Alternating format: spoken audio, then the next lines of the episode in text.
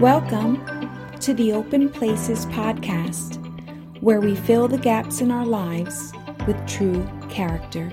Today, we are going to hear from Wanda on the character quality of contentment. Let's listen in. The largest single jackpot winner hit the Mega Millions numbers for 1.537 billion back in October of 2018.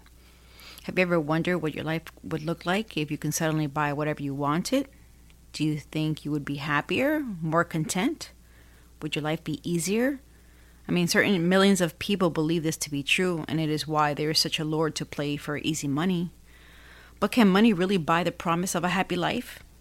In 2002, at the age of 55, Jack Whittaker became an instant celebrity after winning a record 350 million Powerball jackpot and boy was he happy. But it wasn't long before his life was riddled with bad decisions, scandals, and tragedy.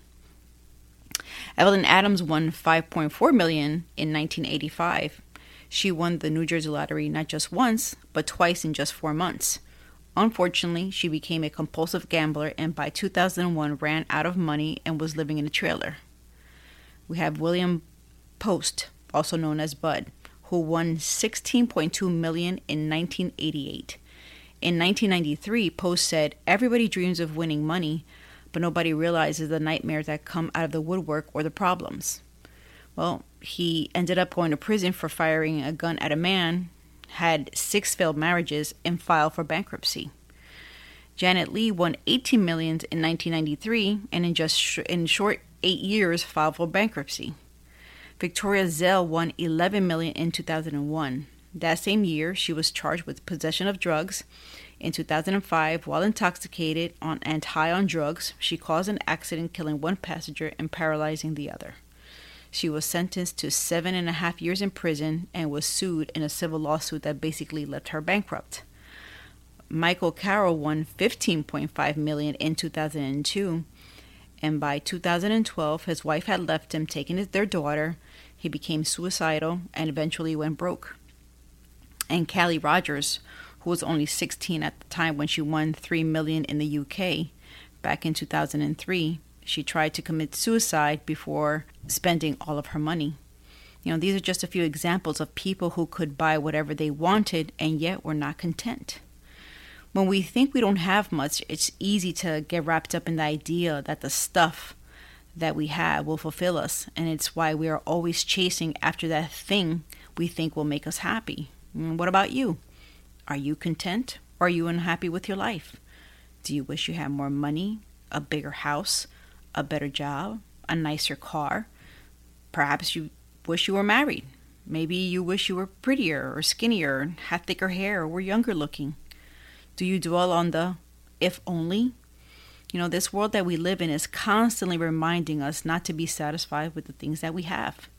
There is this uh, pressure to keep reaching for something that is bigger and better than what we already have, right? You know, never settling for less than the very best. The house we live in is no longer good enough.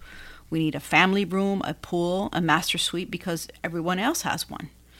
When we watch a commercial or read an ad, do we truly understand that its goal is to stir up discontent?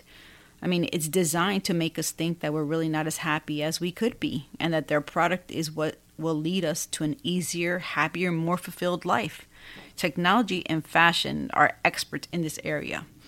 It's reported that nowadays fashion trends or fashion brands produce about 52 micro seasons a year, or better known as, you know, a collection a week. These brands are banking on the fact that you will want that new blouse in a different style or color, even though you have 50 blouses at home. Remember the last time we were so excited about that new outfit we bought for that special event? But now we're bored because we've used it a few times, and suddenly that outfit that was perfect for that one event is no longer good enough for the next big event. And what about cell phones? How many times have we upgraded our phone to the latest version? Well, not because we needed it, but because they sold us on the idea that it was bigger, faster, and had more bells and whistles. We love upgrading, downgrading, and just being without not so much. Oh, now, am I here to bash the idea of money or the idea of shopping or wanting new things? No. But what could life look like if we adopted the Apostle Paul's attitude when it comes to contentment? He wrote in Philippians 4 11 through 13 For I have learned to be content, whatever the circumstance. I know what it is to be in need, I know what it is to have plenty. I have learned the secret of being content, content in any and every situation. Whether well fed or hungry, whether living in plenty or in want, I can do all things through Christ who gives me strength. Now, the contemporary English version, or English version says this I'm not complaining about having too little. I have learned to be satisfied with whatever I have. I know what it is to be poor or to have plenty. I have lived under under all kinds of of conditions. I know what it means to be full or to be hungry, to have too much or too little. Christ gives me strength to face anything. It's interesting because Paul uses the verb learned, which tells us that it's unnatural to us. He wasn't trying to teach us something he knew nothing about. He learned to be content in the highs and lows of his life. And in fact, his life was not an easy one. He was treated harshly, he was beaten, imprisoned, severely tested, deserted by his friends, he was plotted against, insulted, humiliated before the people, and persecuted. I mean, if there is anyone who's earned the right to complain and be satisfied with their life, it was certainly Paul. But he didn't do that.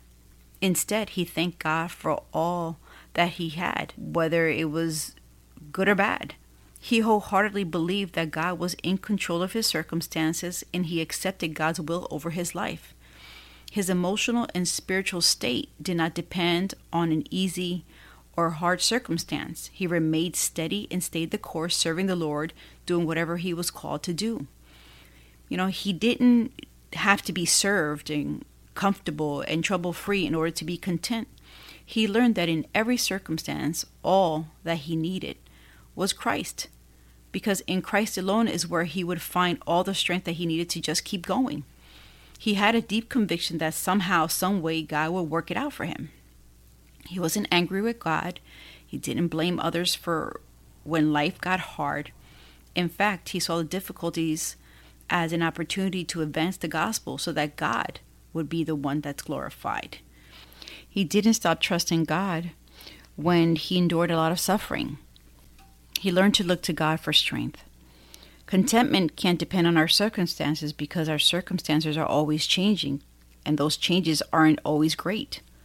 To make it plain, the true secret to contentment is learning to be at peace in any circumstance, either good or bad, because we believe that God is with us and will see us through. The Christian who has a close and intimate relationship with the Lord is content and at peace even when life gets hard. Why? Because it's the Lord that makes a difference. Relying on His sufficiency is what will see us through. Those who only complain, are envious, and covet other people's lives have a broken relationship with God. They become angry with him because they were counting on him to bring them what they wanted in order to be happy the perfect spouse, the right job, a house um, in a specific neighborhood. And when he didn't, well, they got mad. I never promised us that our life would always be filled with Starbucks and chocolate cake, free of trouble, inconvenience, or even pain.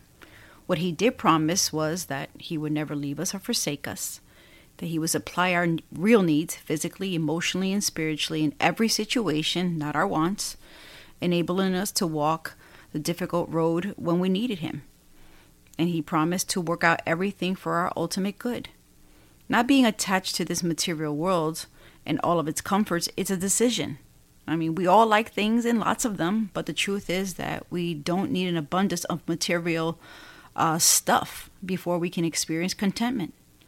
Contentment is less about the what and more about the who. It's grounded in the sufficiency of God. When we look to Him, seek Him, and draw closer to Him in the good times and in the bad, we will find Him. And as the Word of God says in Psalms 34:10, "O taste and see that the Lord is good. Blessed is the man who trusts in Him." I'm Wanda on this segment of Just Keeping It Real. Thanks for listening to today's Open Places podcast as we stay committed to repair, restore, and rebuild. As women, wives, and moms, we are standing with you to help see you grow.